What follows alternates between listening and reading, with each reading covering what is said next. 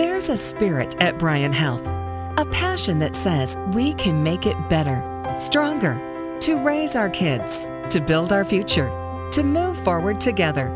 It's time for Bryan Health Radio. Here's Melanie Cole. Children like to play, run, jump, and play sports, and their feet are the base of all that support they need as they grow. However, sometimes they're slowed down by some common injuries that might have been able to be prevented. My guest today is Dr. Joshua Vest. He's a podiatrist with Bryan Health. Welcome to the show, Dr. Vest. What are some of the most common injuries in the feet and ankle that you see with our kiddos?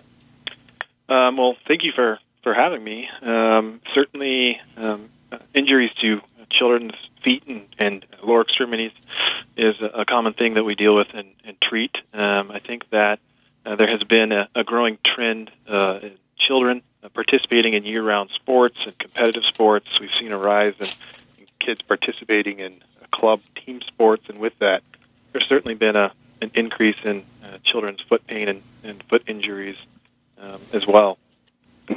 most of the uh, injuries that children experience to their feet um, are, are due to minor trauma or, or repetitive injury. And those injuries typically tend to fall into one of two categories either overuse injuries uh, or problems associated with skeletal immaturity in, uh, in adolescent patients. so, when we start with the base. Let's look at footwear. My goodness, the footwear that children are wanting to wear today is absolutely, some of them have no support. Some of these basketball shoes and things that the kids are wearing, is this contributing to some of the injuries that you're seeing? Well, yeah, it certainly can. I think you're right. I think there has been um, uh, kind of a, a, tendency and a trend towards some of the more minimalist shoes and, and shoes that lack the adequate support that uh, a skeletally immature foot needs as a as a child grows and as they develop. So, uh, certainly shoes that um, um, are very flat, like a like you like you um, had described a basketball shoe or, or skate shoe or deck shoe. Uh, certainly don't um, give kids the support they need. One of the more common things I'll have uh, patients uh, come to me with is the concern about flat feet in children and children having uh, feet that uh, the arch appears to be flat.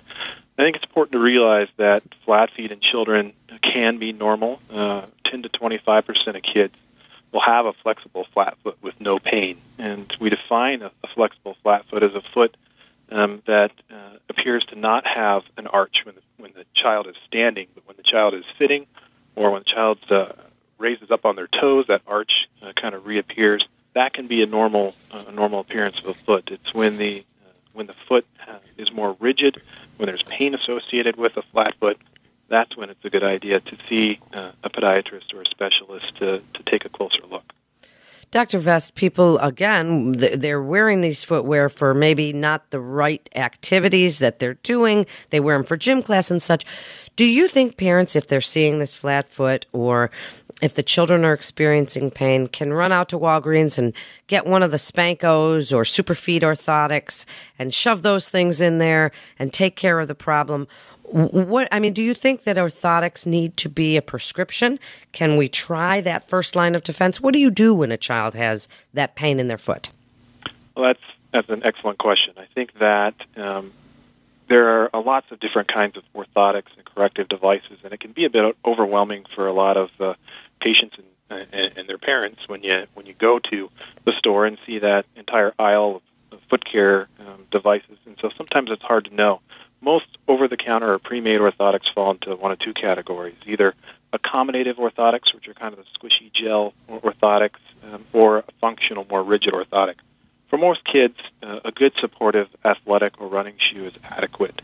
Um, and kids who are having increased pain typically most of the, the pre-made devices or orthotics that you'll see at the drugstore or at Walmart are not the kind of um, um, things that we that, that will be ideal in those children. So again, pain in a child's foot is not normal. Uh, uh, we hear people talk about growing pains and, and, and kind of associated sometimes associating that with a child's pain, but pain in the foot is not normal. And if kids are complaining of pain or or limping or walking differently, uh, really a thorough examination and potentially uh, an orthotic specific to what the, the injury is. Dr. Vest, what is Sever's disease? Well, Sever's disease is one of uh, a number of problems we'll see uh, in pediatric patients associated with skeletal immaturity or with uh, developing growth plates. So, Sever's disease, although the term disease can be kind of intimidating, um, is truly just uh, a inflammation and injury associated with the growth plate in the heel bone, the calcaneus. So, it's most common in children uh, between the ages of 7 14, and um, uh, we see it most often in patients who are um, in sports that involve running or jumping. That's very common in children who are playing uh, cleated sports, so uh, sports like soccer and other sports where they wear cleated shoes. It's typically a self-limiting uh, injury, meaning that as that growth plate uh, begins to close, the patient's symptoms will often subside. Uh, in the meantime, the treatment is typically supportive, so um, that means orthotics uh, or a heel cup in the patient's shoe. Uh, there are some um, stretching exercises and physical therapy that can come to sometimes help with things like Sever's disease as well. So then, what else do you see with children? Are they twisting ankles and straining their ankles or spraining their ankles? Are you seeing plantar fasciitis or what are you seeing in children that parents can hopefully prevent? And then, what would you like us to do about it? Well, that's that's an excellent question as well. I think that um, most commonly in, in, children, we're seeing um, overuse injuries associated with either uh, tendonitis or uh, ankle sprains. Plantar fasciitis is typically uh, a more common um, ailment that we'll see in older individuals. It's not quite as common in children, but we will see it on occasion too. So I think the big thing is that, um, with, especially with ankle pain and ankle sprains, there tends to be a tendency to undertreat those type of injuries. So when a child experiences an ankle sprain or is complaining of uh, an injury to their ankle, um, there there tends to be a um, tendency to undertreat the injury. Oftentimes in children, uh, the growth plates in the ankle can be injured uh, as well. This is something that doesn't routinely show up real well on an X-ray and can be missed by uh, someone who doesn't specialize in treating these kind of injuries. The pediatric ankle fractures are the second most common growth plate fracture in children, second only to wrist fractures. And oftentimes they can be missed. So, in a children, in a child who has pain or, or an ankle sprain uh, that uh, is impeding their ability to bear weight, or they're having pain that's not getting better relatively quickly, further evaluation for those type of injuries by a specialist is is almost always warranted. Dr. Vest, do these kinds of injuries cause trouble later in life? People say, oh, well, if you've ever sprained your ankle, you're going to have arthritis in your ankle when you grow up. Is that true? Well, typically with uh, ankle sprains, when treated correctly, they should not be uh, a long term and a lifelong injury.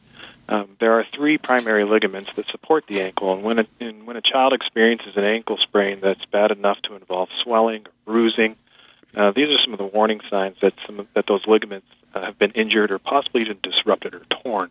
When we treat uh, these type of injuries initially and aggressively with immobilization and removing the child from uh, athletic activities or things that can exacerbate it, their bodies are able to heal uh, those ligaments and able to repair uh, the ankle on their own. It's in cases where we have neglected a- ankle sprains or these type of injuries that don't receive adequate treatment that we can end up with chronic instability. We can end up with injuries uh, that can be uh, long-term and nagging injuries. So again, I think early intervention on these type of injuries is the is the kind of thing that can prevent those lifelong or chronic injuries. And because you're a podiatrist, Dr. Vest, what about children's toenails? Getting them to keep them clipped. They get ingrown toenails. They have all, I mean, they have all kinds of problems because of it. What do you tell parents about keeping their children's toenails in check? Well, that's that's an excellent question. I think for most kids, um, uh, toenails uh, and proper care of the toenails doesn't involve anything more than making sure the toenails cut to a reasonable length and that um, the trimming of the toenails not overly aggressive. Typically, I'll I'll tell parents and, and patients that uh, the toenail should be kept short, but you should still see the white um, tip, a white line at the tip of the toenail to know that we're not cutting that toenail back too far. Unlike our fingernails, our toenails live in a dark, moist environment, which tends to harbor a lot of bacteria and fungus. And so, uh, sometimes, uh, if we're over aggressive, it can it can be a, a situation that's ripe for infection, and kids can get ingrown toenails. Uh, shoes that are too tight in the toe box are also something that can predispose kids to ingrown toenails. I think the important thing is when there's signs of redness, drainage, any signs that may be concerning for infection, it is important to get uh, to get the child in uh, to have that addressed. Some kids, because of the fear of going to the doctor or, or uh, seeing uh, a doctor, will sometimes try and hide some of these symptoms from their patient from their parents, and that's when uh, infection and some more serious problems can occur. So, give us your best advice about healthy feet and ankles that parents can do and think about for prevention for their kids. I think the most important thing um, when considering a child's overall foot health and well being is to make sure that uh, the child has properly fitted uh, shoes, uh, that the shoes are not overly worn, uh, and that the child is comfortable uh, in those shoes. With increased activity and kids participating more and more in year round sports, I also think it's important to watch for uh, early signs of pain and discomfort. Sometimes kids uh, don't always uh, uh reveal uh, that they're having pain. And I think the important take home message is that uh, pain in the foot, pain in the ankle with these children is not a normal part of, of growing and a normal part of adolescence. So, in children who are experiencing pain, um, they should certainly see a podiatrist or a specialist uh, to get to the root of that uh, cause of pain, because oftentimes it is a, simple solution that can lead to them um, ha- not having further problems with their feet. And why should they come to Bryan Health Podiatry for their care?